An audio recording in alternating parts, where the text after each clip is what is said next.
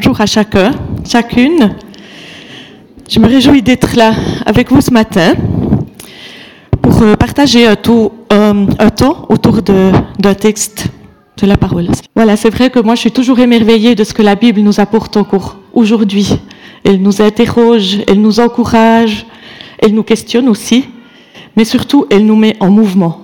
Et ça, ça, ça m'émerveille. À chaque fois que je prépare aussi un message, on disait l'autre jour que c'est vrai que celui qui reçoit le plus, je pense, quand il prépare, c'est celui qui prépare finalement. Voilà, dans, au niveau de l'Église, on arrive gentiment au bout de la lecture de, notre livre, et hum, encore deux jours. Et puis moi, je voulais juste partager que hum, ce qui m'a touché dans ce livre, c'était tout au début, de, la lecture, euh, page 29. C'est une petite phrase qui m'a vraiment accompagnée durant ce mois de lecture, dans mon travail, dans mon rencontre avec les personnes souvent gravement malades que je rencontre, mais aussi mes collègues. Je travaille avec pas mal de collègues qui sont d'autres religions, d'autres origines, et, c'est vrai que c'est vraiment une petite phrase qui m'a accompagnée. Dieu t'invite à sortir d'un sentiment d'insignifiance, d'une impression de ne servir, de ne servir à rien. C'est pas tout le temps qu'on a ce sentiment qu'on sert à rien, mais ça nous, je pense que ça nous arrive à tous de se demander est-ce que j'ai vraiment amené quelque chose ou est-ce que voilà ma vie euh, amène quelque chose. Mais cette impression de ne servir à rien pour entrer dans le projet qu'il a pour moi aujourd'hui et tous les autres jours de ta vie le projet qu'il a pour toi, pour moi, euh, tous les jours de ta vie. Aime en premier, quoi qu'il se passe, relève-toi en prière. Aimer, c'est vrai que c'est vraiment le plus grand commandement, comme on l'a déjà dit, mais aussi cette raison de vivre, cette raison d'être avec les autres, c'est d'aimer, de mettre de l'amour là où il y a de la haine, comme on l'a lu cette semaine, de mettre de la lumière là où il y a des ténèbres. Et voilà, je pense que vous avez été touchés par beaucoup d'autres choses, enfin j'espère, et puis on reste en route avec, euh, avec ce projet d'aimer et de, de donner cet amour que nous recevons plus loin. Ce matin, on va encore rester dans le thème de l'amour. Dans la Bible, il y a un récit qui marque comme la fin d'une étape chez un personnage. Et puis, je voulais un petit peu creuser ce, texte qui nous parle d'un personnage important de la Bible. Je ne vais pas vous faire euh, la petite, euh, le petit, euh, le petit spectacle de Colette, mais c'est Pierre dont nous allons parler ce matin. Un personnage important aussi du Nouveau Testament. Simon, de son premier nom. Alors Simon est probablement disciple de Jean-Baptiste, comme son frère André, André qui, le présente à Jésus. Et Jésus voit tout de suite euh, quelque chose de particulier chez Simon. Il lui donne d'ailleurs tout de suite un autre nom, Pierre, qui veut dire le rocher, le caillou. Et hum, Pierre, dans les évangiles, il est toujours en tête de liste. C'est toujours un des premiers, il est vraiment dans la garde rapprochée de, Jésus. Peut-être à cause de son courage, de sa ferveur, de son énergie. Et puis il a le privilège de, vivre des moments forts avec, le Christ, des moments intimes, particuliers. Il est aussi le premier à confesser Jésus-Christ comme le Messie, le Fils de Dieu. Euh, les commentaires donnent trois périodes de sa vie, répartissent euh, en fait sa vie en trois périodes. Tout d'abord, sa formation, celle à la suite de Jésus, qui lui permet de connaître Jésus bien, même très bien, mais qui lui permet aussi de se connaître lui-même. Et quelle formation pour Pierre, bien souvent, hein on le voit, il prend les devants, il, aime faire les choses, il découvre avec joie, mais il a aussi des échecs. Jésus le reprend parfois assez durement. Il lui dit, homme de peu de foi, pourquoi as-tu douté, par exemple, quand il, marche sur l'eau Ou bien il lui dit même, arrière de moi, Satan. Donc c'est quelque chose de vraiment très violent, je dirais. Ou encore pose ton épée, t'as pas besoin de, de me défendre. Et ce temps de discipulat se termine encore par un événement qui est difficile pour Pierre, c'est celui du reniement. Trois fois, il renie son ami, Jésus. C'est certainement une grande leçon d'humilité, ce reniement pour lui. Lui qui était prêt à tout pour son Seigneur. Mais on le revoit lors de la résurrection. C'est lui aussi qui court vers le tombeau après que les femmes euh, lui aient annoncé la résurrection de Jésus. Et pour le définir, j'ai trouvé une belle phrase, euh, je trouve, qui correspond bien à ce personnage. C'est euh, dans le Nouveau Dictionnaire biblique, c'est écrit Pierre, cet homme d'action qui a les défauts de ses qualités qui sont grandes. Pierre, cet homme d'action qui a les défauts de ses qualités qui sont grandes.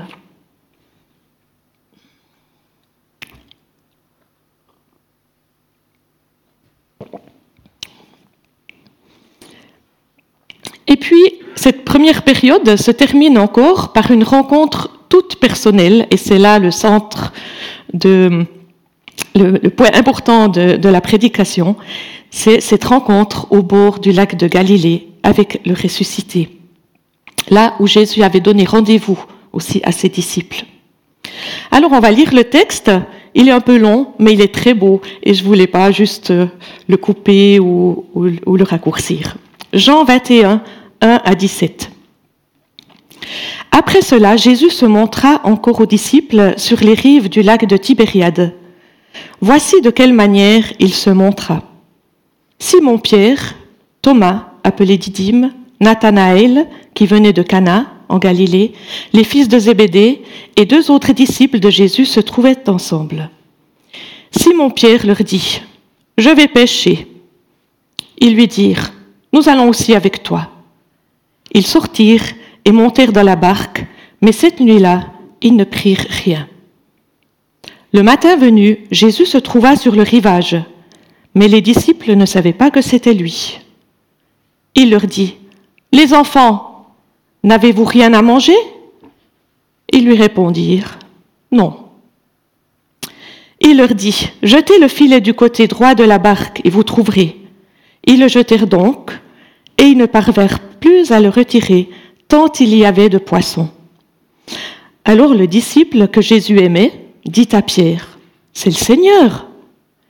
Dès qu'il eut entendu que c'était le Seigneur, Simon-Pierre remit son vêtement et sa ceinture, car il s'était déshabillé, et se jeta dans le lac. Les autres disciples vinrent avec la barque en tirant le filet plein de poissons, car ils n'étaient pas loin de la rive, à une centaine de mètres. Lorsqu'ils furent descendus à terre, ils virent là un feu de braise avec du poisson dessus et du pain. Jésus leur dit, Apportez quelques-uns des poissons que vous venez de prendre.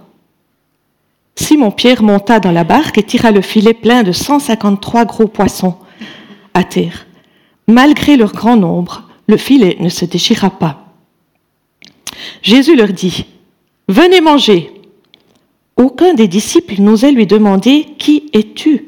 Car il savait que c'était le Seigneur. Jésus s'approcha, prit le pain et le redonna. Il fit de même avec le poisson.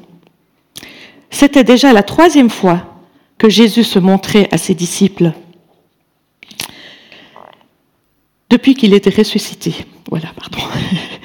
Lorsqu'ils eurent mangé, Jésus dit à Simon-Pierre, Simon, fils de Jonas, m'aimes-tu plus que ceux-ci Il lui répondit, Oui Seigneur, tu sais que j'ai de l'amour pour toi. Jésus lui dit, Nourris mes agneaux. Il lui dit une deuxième fois, Simon, fils de Jonas, m'aimes-tu? Pierre lui répondit, Oui Seigneur, tu sais que j'ai de l'amour pour toi. Jésus lui dit, Prends soin de mes brebis. Il, lui dit la troisième fois, Simon, fils de Jonas, as-tu de l'amour pour moi? Pierre fut attristé de ce qu'il lui avait dit la troisième fois, As-tu de l'amour pour moi? Et il lui répondit, Seigneur, tu sais tout. Tu sais que j'ai de l'amour pour toi. Jésus lui dit, Nourris mes brebis. Magnifique récit que cette rencontre du Christ ressuscité avec ses quelques disciples, qui essayent, eux, tant bien que mal, de reprendre pied dans la vie quotidienne. Deux, trois petites remarques. D'abord, il y a ces disciples qui ne reconnaissent pas leur ami, leur maître. Pourtant, ils étaient durant trois ans avec lui. Alors Jean le reconnaît, mais c'est Pierre qui saute dans l'eau pour le rejoindre. Peut-être aussi que Jésus était simplement trop loin, parce qu'il était quand même, semble-t-il, à une centaine de mètres, et c'était peut-être difficile de le reconnaître. On ne sait pas exactement. Mais en tout cas, sur la plage, sur la plage personne n'ose lui demander qui il est, tout en sachant qui il est. C'est vraiment compliqué de rencontrer un ressuscité. Et notre imagination, parfois, elle nous entraîne dans quelque chose qui est bizarre ou des suppositions peut-être un peu spéciales qu'on se dit, mais ressuscité, comment est-ce qu'il est euh, Est-ce qu'on le reconnaît Est-ce qu'il a une forme de corps Est-ce que... Voilà. Et pourtant, oui, Jésus est là, vers le feu. Il rompt le pain, peut-être avec ses mains cicatrisées ou trouées encore. Mais Jésus est là. C'est bien un personnage, un homme sur la plage, comme c'est dit dans la parole, et non une espèce de fantôme qui flotterait euh, au-dessus du sable, ou une forme indéfinissable qui pourrait ressembler plus à un bonhomme de neige qu'à un être humain. Il en va parfois de même pour nous. Est-ce que nous peinons nous ne peinons pas à reconnaître le Christ finalement, à, se dire mais c'est lui qui nous parle ou c'est peut-être peut-être c'est lui mais quand même pas. Est-ce que voilà, on n'est pas toujours tout à fait sûr non plus de le reconnaître quand il veut nous dire quelque chose ou quand il est là finalement. Deuxième remarque, c'est que Jésus s'adresse euh, aux disciples avec euh, sur leurs besoins, un besoin vital. Avez-vous à manger? Il leur dit pas est-ce que vous avez pêché ou est-ce que vous avez du poisson? Non, est-ce que vous avez à manger? C'est dire que la pêche, je pense, c'était vraiment un, moyen de vivre ou même de, de survivre. Et c'est encore là que Jésus veut les rencontrer. je crois que c'est aussi un encouragement pour nous euh, parce que Christ vient à notre rencontre dans notre quotidien. Il nous prépare même à manger. Il veut nous nourrir. Il veut partager avec nous. Et hum, il y a quand même un petit détail que je trouve important, c'est que Jésus leur demande d'amener aussi les poissons qu'eux-mêmes ont pêchés. Il met en valeur ce qu'ils ont fait. Et puis, il les associe à son service. Il, veut rendre leur travail utile. Et cette petite phrase me touche aussi. Avez-vous à manger? Peut-être que le monde gagnerait un peu plus en justice et en équité si cette question nous préoccupait aussi parfois un peu plus. Et puis vient le moment fort du dialogue entre Pierre et Jésus. Moment central, je pense, dans la vie de disciple de Pierre. Pierre, est-ce que tu m'aimes plus que ceci? Pierre, est-ce que tu m'aimes? Pierre, est-ce que tu m'aimes? Il y a des petites nuances de mots, mais Jésus lui pose trois fois cette question. Et Pierre lui répond, oui Seigneur, tu sais. Littéralement, tu, perçois, tu sais bien, tu vois, tu discernes que je t'aime.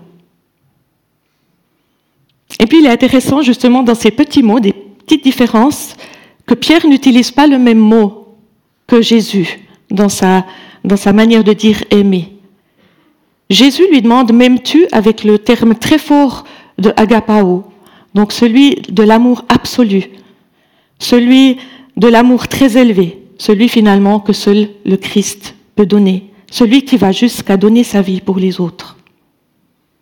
Et Pierre utilise le mot philéo. C'est aussi un, un beau mot qui exprime l'amour, mais c'est de l'affection, de la bonté, celui qu'on utilise plus entre frères et sœurs ou entre amis.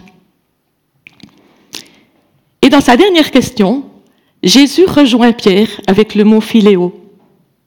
Pourquoi?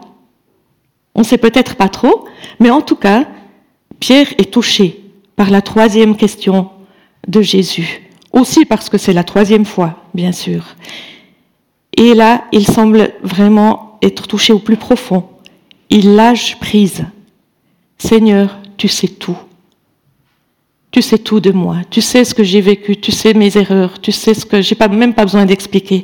Tu sais tout. Et Pierre se remet entièrement au Seigneur. Il lâche comme ses forteresses intérieures qui, qui l'empêchaient d'être pleinement en Christ. Ces forteresses de pierre, elles peuvent aussi ressembler aux nôtres. Et elles étaient certainement, il me semble, chez Pierre, de l'ordre de l'orgueil, du contrôle, de croire en ses propres forces. Pierre avait bien affirmé qu'il n'abandonnerait jamais le Christ. Et ça m'a fait réfléchir, je me dis parfois, on chante des choses très fortes, qui parfois même me font peur. Je me dis, mais quand je chante euh, je suivrai mon Seigneur, mon Maître, sans jamais m'éloigner de ses pas. Je me dis, eh ben, je sais pas trop, est-ce que je ressemble un peu à Pierre, là, qui, qui dit des choses très fortes. Et j'espère que dans ma vie de foi, c'est le cas. Mais euh, parfois, on se donne beaucoup de... On croit qu'on est très fort, finalement. Et puis, je pensais, hum, oui, c'est important de reconnaître aussi euh, ses fragilités. En fait, on n'a pas l'amour de Jésus-Christ, l'amour agapéo, vers lequel on tend, bien sûr, mais on n'arrivera à la perfection du Christ. On a peut-être plutôt un amour philéo. C'est peut-être l'occasion aussi de réfléchir à nos propres forteresses. En tout cas, moi, ça me fait réfléchir aussi à mes propres forteresses. Euh, elles peuvent être de l'orgueil, comme chez Pierre, mais ou, croire qu'on détient la vérité, ou bien penser que notre avis est le plus important. Mais ça peut prendre d'autres formes aussi. C'est peur de faire faux, ou penser ne pas avoir de valeur. Enfin, il y a toutes sortes de forteresses, c'est juste pour donner quelques exemples. Mais la bonne nouvelle dans ces forteresses, c'est que Jésus rejoint ses disciples, ou son disciple Pierre, et il nous rejoint nous aussi dans nos forteresses. Et l'autre bonne nouvelle, c'est que Jésus ne fait aucun reproche à Pierre. Il lui offre tout simplement de rétablir sa relation avec lui. Il y a juste le feu, peut-être, qui rappelle peut-être quelques souvenirs à Pierre. Sinon, aucune mention de ses erreurs du passé. Pas de banc de pénitents, ou de mention d'une chambre de confession. Le but de Jésus, peut-être parfois c'est utile hein, de confesser, mais le but de Jésus, c'est toujours de nous retrouver, de reconquérir notre cœur. Ça me paraît être comme un recentrage sur cette plage. Reviens vers moi. C'est chez moi que tu, trouves tout. L'amour en personne est là, sur la plage. Et je me demandais, où est-ce que Dieu veut nous convier, nous? Où est-ce qu'il nous donne rendez-vous? Parce que là, il provoque un peu ce rendez-vous, il donne la possibilité à Pierre de, revenir à lui. Où est-ce que Jésus, il me demande, Gladys, fille d'Ulrich ou fille de Marthe, où est-ce que, est-ce que tu m'aimes? Est-ce que tu m'aimes? Et ceci dans le but de rétablir une relation, peut-être après un manquement, un éloignement ou certaines de mes forteresses qui m'empêchent de vivre pleinement dans sa dépendance. Tu sais tout. Je viens tel que je suis, me laissant aller dans ta grâce, comme on l'a chanté. Pierre le rocher, le caillou, est-ce qu'il aurait besoin qu'il de, transformer son cœur de pierre en cœur de chair? Est-ce que mon cœur ressemble plutôt à un caillou ou à un cœur de chair? Cette question me fait penser à une image qui me parle souvent. Je ne sais pas, dans les Préalpes, il y a parfois de grandes surfaces de lapis, des lapias. Si vous connaissez, c'est des pierres qui sont rongées par l'eau, transformées par l'eau. Et c'est impressionnant. Comme, euh, en fait, il n'y a que l'eau. Et cette eau, c'est celle, pour moi, dans cette image de Jésus-Christ qui transforme les pierres. Sinon, on reste des cœurs de pierre. Et pour nous transformer, Jésus peut nous rencontrer au travail, comme Pierre. Parce que comme Pierre, il faut bien travailler, il faut bien gagner sa vie. Mais il peut nous rencontrer encore ailleurs. C'est là où nos cœurs s'ouvrent et nos pensées aussi s'ouvrent à lui. Première conclusion, donc, Jésus désire, par ses questions, rétablir une relation d'amour avec Pierre comme avec nous. Et il provoque les rencontres. Il nous donne des opportunités du rétablissement. Et en même temps, il nous laisse libres. Mais est-ce que nous le reconnaissons quand il vient vers nous?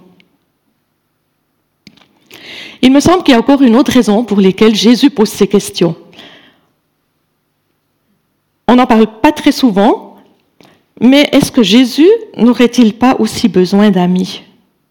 Après tout ce qu'il vient de vivre, ces moments de solitude, de souffrance, d'abandon, de, mort, peut-être qu'il a tout particulièrement besoin de recevoir de l'amour de ses disciples avec qui il a partagé tant de choses.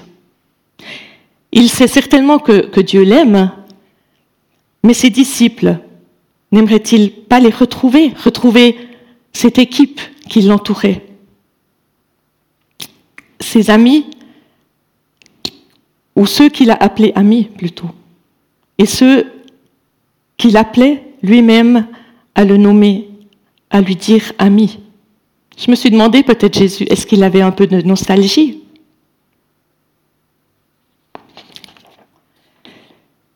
Et même assis à la droite de Dieu notre Père, Jésus se réjouit de nous entendre dire ⁇ Je t'aime ⁇ c'est ce qu'on fait aussi dans nos, dans chants de louange.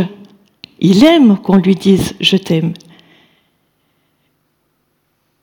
Et puis on, lui dit ⁇ Je t'aime ⁇ au travers de la louange, mais pas seulement, au travers de nos actes, de nos paroles, de nos prières, comme on l'a bien lu dans le livre aussi euh, ces derniers jours. Jésus aime nous entendre dire que nous l'aimons. Et je ne pense pas, et c'est en tout cas pas mon, intention, de, d'enlever quelque chose de sa divinité, de sa sainteté. Mais Jésus est les deux. Il est humain et divin. Et j'ai l'impression que c'est même le cas après sa résurrection. Il est tout homme sur la plage. Et nous aussi, on a besoin qu'on nous dise qu'on, nous aime. Moi, je vis avec quelqu'un qui souvent me pose la question, est-ce que tu m'aimes encore? Quand je suis un peu préoccupée ou quand j'ai beaucoup de choses dans la tête. Est-ce que tu m'aimes encore un peu? Et c'est bien de pouvoir le dire. Et je le lui dis aussi, bien sûr. Et par ces questions, peut-être une troisième chose encore que, Jésus ravive dans le cœur de Pierre, c'est celle de réaffirmer sa vocation. Il lui avait dit tout au début qu'il aurait une vocation de berger. Et là, il la réaffirme. Et Pierre, son ministère sera vraiment une tâche grande et d'une importance capitale pour l'Église, celle de prendre soin de ses moutons, de ses brebis, de ses agneaux, donc celle de Jésus-Christ, pas les siennes. Important de le noter, Pierre devra prendre soin des moutons et des brebis de Jésus-Christ de les nourrir, de leur donner de la pâture, d'en prendre soin.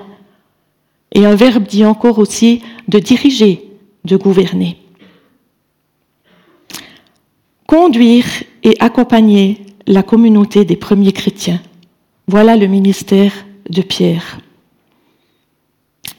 Et on a dit que dans sa vie, il y avait trois périodes. On a vu celle de la formation. Et là, Pierre entre dans sa deuxième période de vie, celle de la construction de l'Église.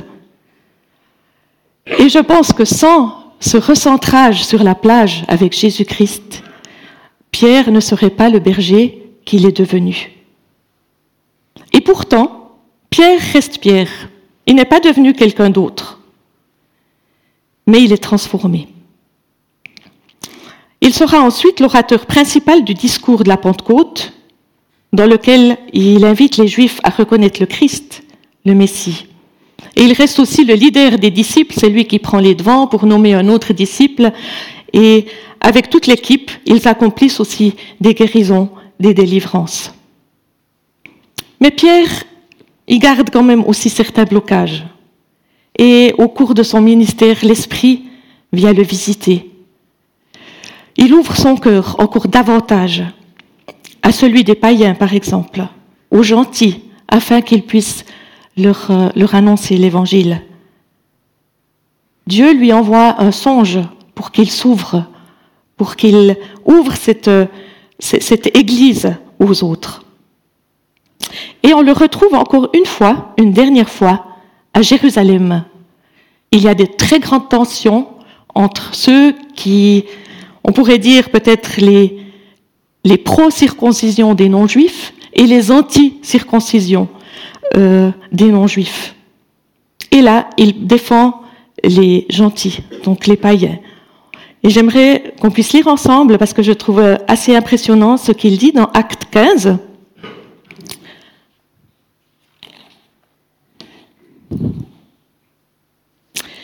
Il n'a fait aucune différence entre eux, donc Dieu, et nous puisqu'il a purifié leur cœur par la foi, celle des païens. Maintenant donc, pourquoi provoquer Dieu en imposant aux disciples des exigences que ni nos ancêtres, ni nous n'avons été capables de remplir? Cette humilité de Pierre qui réalise tout à nouveau, ou qui repense peut-être aussi à sa vie, nous n'avons pas pu euh, pas pu remplir les exigences nous-mêmes, donc comment les imposer aux autres? On peut percevoir dans cette intervention de Pierre vraiment la trace laissée du dialogue qu'il a eu avec Jésus-Christ, la trace de l'humilité, la grâce qui lui a été accordée par Jésus-Christ, il l'accorde aussi aux gentils, comme on appelle ces chrétiens qui ne sont pas d'origine juive. Et la troisième période de la vie de Pierre, et ce sera aussi ma conclusion, c'est celle de son travail dans l'ombre. On pense qu'il voyage encore un peu avec son épouse, mais il écrit aussi les deux épîtres de Pierre qui lui sont attribuées, dans lesquelles il continue son ministère d'encouragement. Il continue d'édifier l'Église, de rendre attentif aussi aux hérésies, aux hérésies qui menace l'Église primitive. Fidèlement, il prend soin de nourrir et de conduire le peuple de Dieu en orientant toujours sur Jésus-Christ. Et nous-mêmes, ici, on est les héritiers aussi de sa fidélité, de son ministère. Et comme le Christ le lui avait annoncé sur la plage, peu après ces trois questions, il meurt probablement en martyr. La vie de Pierre est un exemple, un encouragement face à nos manquements et nous invite à nous recentrer toujours à nouveau sur Jésus-Christ. Et ce recentrage, il me semble, qui nous permet de prendre pleinement, mais humblement aussi, euh, notre place dans notre vocation. Aimer. Aimer en acte et en parole. Aimer, mais aussi conduire, nourrir, soigner le troupeau qui nous est confié, quel qu'il soit. Il y a des plus grands troupeaux, il y a des plus petits troupeaux. Et faire ce qui nous est confié avec les défauts de nos qualités qui sont grandes. Amen.